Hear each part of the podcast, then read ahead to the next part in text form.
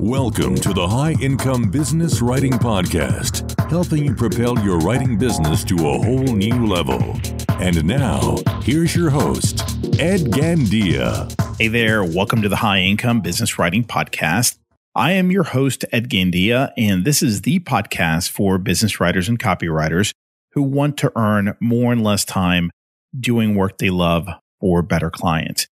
This episode is a little different and much shorter than usual. Rather than my typical 45 minute format, today I'm sharing a quick tip with you. And this is part of the regular audio insights that I publish for my private coaching clients.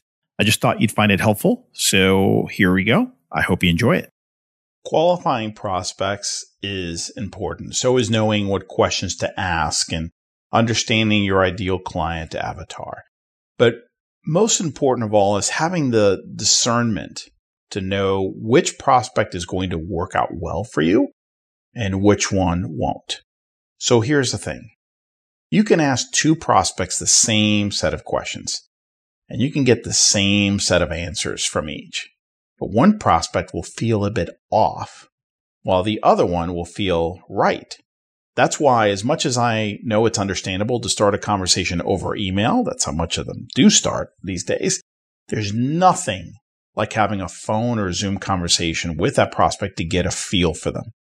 I've pursued plenty of prospects over the years who look great on paper, but who were miserable people to work with. And I'm sure you have too. So, yes, ask the right questions, but also take the time to read between the lines, to look at the context and trust your gut. Don't discount your sixth sense because it's probably right. The High Income Business Writing Podcast is a production of B2B Business Launcher. Learn more at b2blauncher.com.